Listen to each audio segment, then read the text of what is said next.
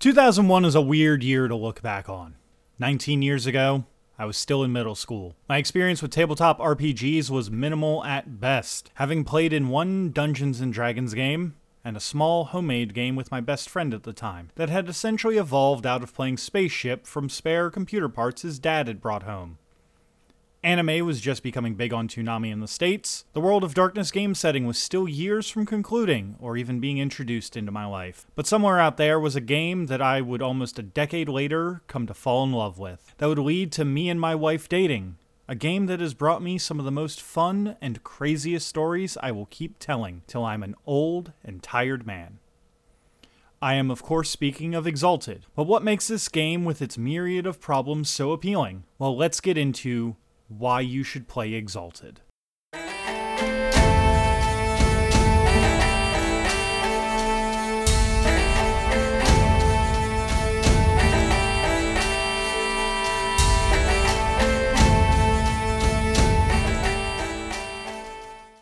Originally marketed as pre World of Darkness, Exalted takes place on a flat Earth called Creation.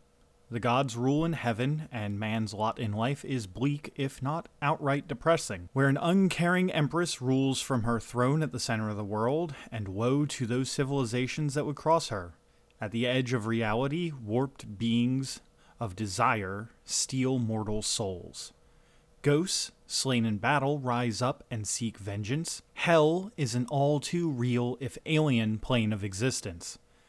And above it all, in a literal heaven, the gods that should be protecting the people play games of deceit and get mired in bureaucratic paperwork, while the few who could fix it all are trapped eternally in an ever addicting, ever evolving game. This game takes place in what is known as the Age of Sorrows. With how bleak and antagonistic the very world can be, it's no wonder that people lose hope and call out for champions to free them from this hell and try to bring back the wonders lost to them millennia past. This is where the players come in. The original supplement gave you only one option to play the Solar Exalted, chosen champions of the unconquered sun, the king of the gods above. These champions are all powerful demigods taking ideas from myths like Hercules and Gilgamesh. Yet the world has a distinctly Eastern Asian inspired aesthetic and draws heavily from both their own cultural mythos as well as anime. Imagine being an all powerful being and having the means to actually save the world from the brink of collapse. That what you do can and will have lasting effects on the world. It's an intoxicating idea for any fan of tabletop role playing to be able to be the absolute top of the food chain. And that's only the beginning. And these solars were one of five different Exalt types that were promised in the start of first edition. When I was first introduced to Exalted, it went a little something like this as my best friend approached me and said, Hey man, you remember those World of Darkness games we used to play? Yeah, those were good times. Did you want to run a new campaign? I'm sure we can get the group back together. Nah, man, there's an even better game out there. It's called Exalted. At this point, I'm thinking, better than World of Darkness? A game that lets me indulge in all my edgy teenage bullshit and play a pretend vampire? Or maybe play a good guy, reality bending wizard? No way. So I tell him, no way it's better than World of Darkness. No, dude, it's by the same people, but it's like anime and stuff. At this point, my mind races. How could I contend with it being like anime and stuff? That stuff was like high art to me at the time passionate men yelling about drills and spaceships with robot arms, and ninjas and martial arts. I start spitballing all these crazy things I've seen in anime at my friend, who nods and deals with my word diarrhea, and eventually he pulls out an entire backpack's worth of books and introduces me to Exalted. We spend hours going through the books as I start yelling out anime characters I basically worshipped at the time. And he found ways to do all of their things. And what's more, we found ways to even combine some of those ideas to make even more powerful anime super cool OCs. okay, I'm gonna be honest, going through all this nostalgia is making me realize how weird of a teenager I was. But that is beside the point entirely. What is important is that my Soul Steel alchemical sky pirate captain with chain arms and an attack rate so fast he would give Goku a run for his money was a perfect cinnamon bun set of dots on a character sheet. That was my first real interaction with Exalted. A quick and wacky campaign that gave us a sky ship and basically do whatever you want so long as you accomplish a few goals. I have fond memories of that campaign that mostly boil down to some truly extreme combats and a tenuous grasp on the rules and the world. Was it enough to make me fall in love with the setting like I am now? Not in the least. But it was enough to make me go out and buy a few books of my own, and when I wasn't studying for tests, I would read through the books, mostly making new, cooler characters than the last and saying how they were statistically unbeatable. That was admittedly a lot of the draw to tabletop RPGs in the early days for me power gaming and creating optimal builds. A lot of my actual attention at the time went to raiding in World of Warcraft. Certainly not the worst use of my time, but I've since found more healthy hobbies, like podcasting. Eventually, I dropped out of WoW. The same old things had grown boring to me, and I was getting the bug to run a tabletop game. And what game should I pick besides? World of Darkness. But we now had a tabletop group, and I needed time to write up sessions, so we would only run once every two weeks. To keep the pace going, my friend offered to run another Exalted game. This time I was less hesitant, and this time I actually picked up the book and started exploring the lore. And what a ride I was in for. In the simplest of terms, the world was made by primordial gods, called with such originality the primordials. They made the gods to serve them and run the world while they played with it and clean up their messes.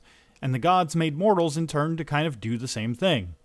The gods, not happy with this turn of events, but unable to rebel against their own masters, took shards of their own divinity and gave it to mortals. These become the exalted who rise up and kill the primordials. There are stories of absolute ridiculousness about this war, like how one exalted choked a primordial to death. Primordials, for the record, don't need to breathe. Mountains are being flung around, and it's really setting the scale for just what kind of a ride you're in for. Eventually, the war concludes with the mortals and gods beating the primordials and sentencing the living ones to a hell of their own making, while the gods take over heaven and leave the exalted in charge. However, before the primordials leave, they put a curse onto the exalted that makes them. let's just say unstable. Yeah, that seems like the right word. Anyway, all is good, and the Exalted bring about a golden age of wonder and technology, and it's pretty cool for a while until that curse starts messing up their day. In the simplest of terms, the Solar Exalted start breaking down mentally and seeing enemies in every corner of the world, and then start attacking their friends and loved ones. Huge disasters are left in their wake until finally some of the other Exalted are sick of it. The Sidereal, or Fate Exalted, see that there are two choices get rid of the Solars and maybe let the world continue on for another couple millennia, or let them duke it out and have no idea when or if the world is just going to end. So they take the first option, setting up a big trap and killing most of the Solars and imprisoning them, and leaving for heaven, but leaving their elemental imbued, dragon blooded exalts in charge. This seems to be a theme for when people win a war. Hey, we did it! Now let's leave the others in charge and fuck off to heaven! More centuries go by and things are basically stagnant, with a shogunate not unlike the Japanese feudal system popping up in place of the Solar's global government. No new wonders are made, but the mortals are more or less happy. But this wasn't going to last. Remember how I mentioned that primordial that got choked to death? Well, they can't really die. They went to the cycle of reincarnation and basically clogged up the gears, becoming what are known as the Neverborn. Now there's a vast dead side reflection of the world, and when the Solars are so brutally murdered, they made powerful ghosts of themselves, which would become the Death Lords. Well, now, after hundreds of years of being upset and listening to these dead ish primordials, they were ready to try and kill all of creation. With a plague, no less. This great contagion was released by the Dowager of Irreverent Vulgate in Unrent Veils. Wait, stop, stop. I should probably explain something about Exalted before I go forward. You see, most Exalted go by titles instead of actual names given to them at the time of their exaltation. Thus, you can get things like what I just said, as well as Prince of Theft, Wayward Sun, and Black Ice Shadow, to name a few it's an interesting concept that can lead to some inventive names, but also some just straight joke names. Anyway, so the Dowager releases this contagion that kills with a 100% mortality rate. Not to be outsmarted, the First and Forsaken Lion, another Death Lord, invites the Fey folk in to wrap up the job, thus starting the Balorian Crusade. Fey folk steal souls and feed off emotions and are just straight up unrepentant Cthulhu esque beings from the fringes of reality. They're chaos given form, but because of this, the contagion's mortality rate went from everybody dies to some, maybe 1 in 10, developing an immunity to it. The whole crusade takes out most of creation, going from its formerly vast size down to a tenth of what it used to be. Eventually, a young dragon blooded activates an old solar weapon and, using the Sword of Creation, drives back the Fae. This person would eventually become the Scarlet Empress, one of, if not the, main antagonist for the Exalted World. With the Fae beaten and the Death Lords going back to the underworld with their tails between their legs, However, as I said, creation is much smaller. For a sense of scale, even at a tenth of its original size, it's still easily larger than all of Earth. The island in the center, which on the Exalted map looks fairly small, is roughly the size of Russia. Scarlet Empress would rule for another seven centuries and some change before, for unknown reasons, she one day disappeared. And roughly five years later, the prison of the Solar Exalted is broken, and they're free on creation once again. And this is where most games pick up. That is only the most basic overview of Exalted history. Each major town has its own interpretation, its own history, and its own unique structure. Every major city is painstakingly fleshed out with its own major players from gods to exalts, and entire campaigns could be run in just one of these towns. I currently have an entire shelf filled with different towns and even planes of existence rulebooks, and how they have their own unique rules to go about things. Is all of this required reading? Certainly not.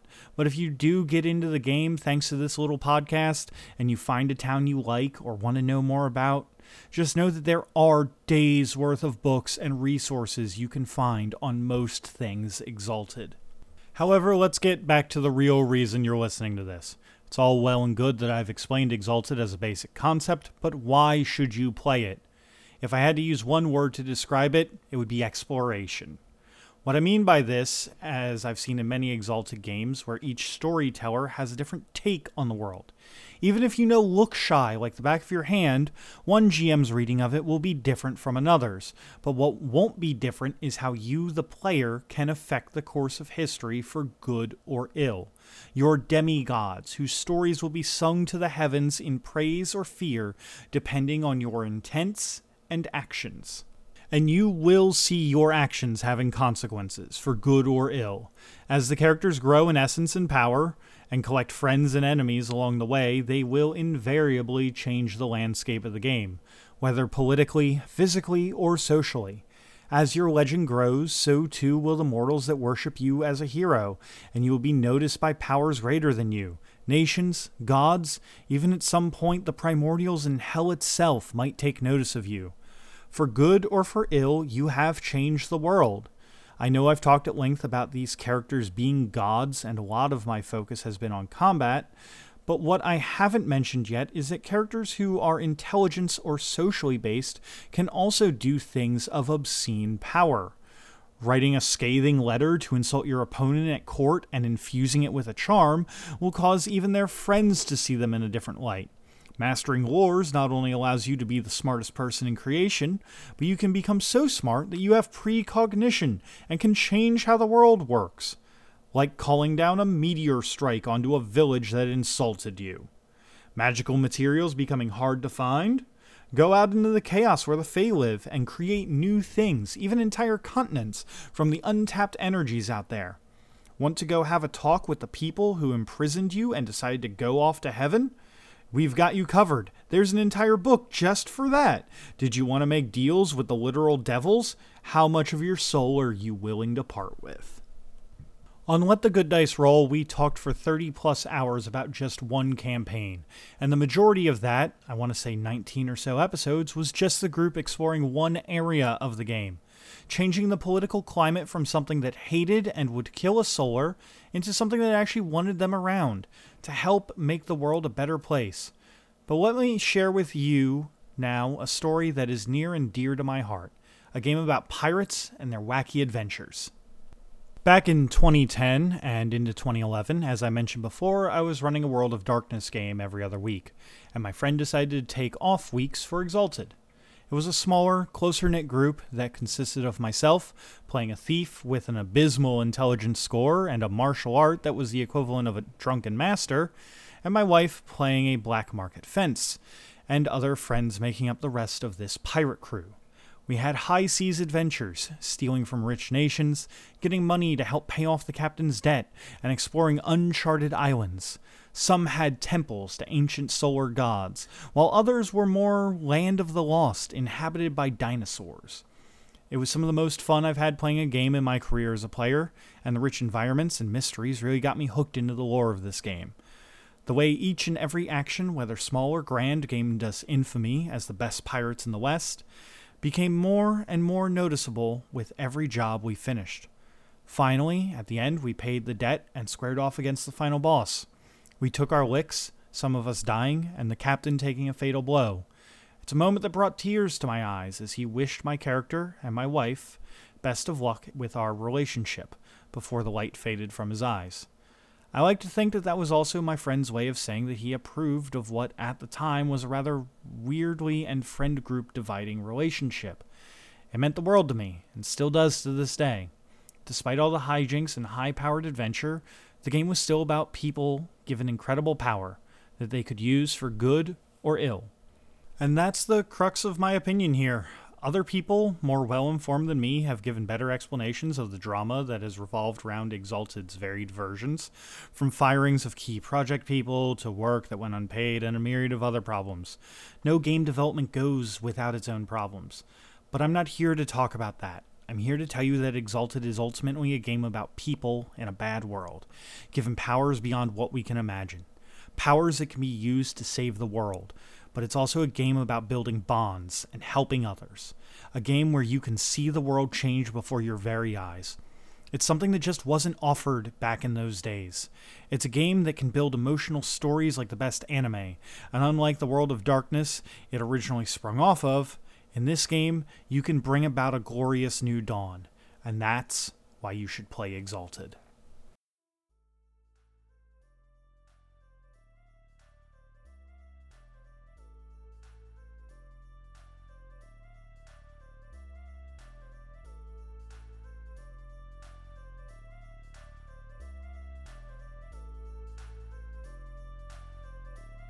Hi guys, Brendan here. I'm gonna just do this outro off the cuff here. Um, I really appreciate you guys listening to this.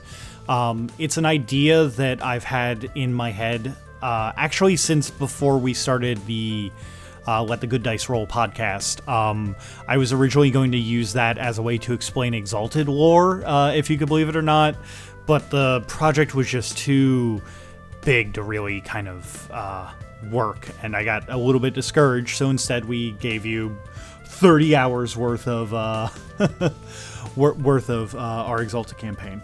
The main reason I'm doing this is because uh, the girls decided to go and have a little uh, vacation with some friends, so we didn't get to run Special Demons Unit, uh, which is what we're going to be calling our Let the Good Dice Roll uh, retrospective thing on Demon the Fallen. Uh, look forward to that next week. I've got some big plans for it. Well, not big plans, but some fun stuff. I hope you guys continue to enjoy this content, and if you like what you heard tonight, um, give me a like, comment, let me know if you liked it. If it if it helped convince you to even give Exalted a second look, like, or even a first look, like, let me know. I would love to hear that people are interested in this game.